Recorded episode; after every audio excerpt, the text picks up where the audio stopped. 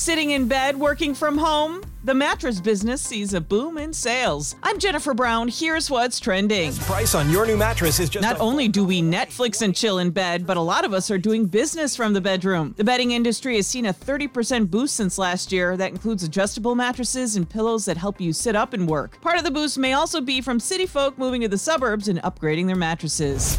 The country's top coronavirus expert says he has not endorsed President Trump's reelection campaign in a new commercial. I can't imagine that anybody could be doing more. Dr. Anthony Fauci says that clip is edited to make it sound like he's talking about the president when he's actually talking about himself. The doctor says he's never endorsed any political candidate. And Amazon's Prime Day starts tomorrow. Deals have already begun. AirPod Pros are 50 bucks off. Target and Walmart also want in on the action, so they're offering big online promotions starting now.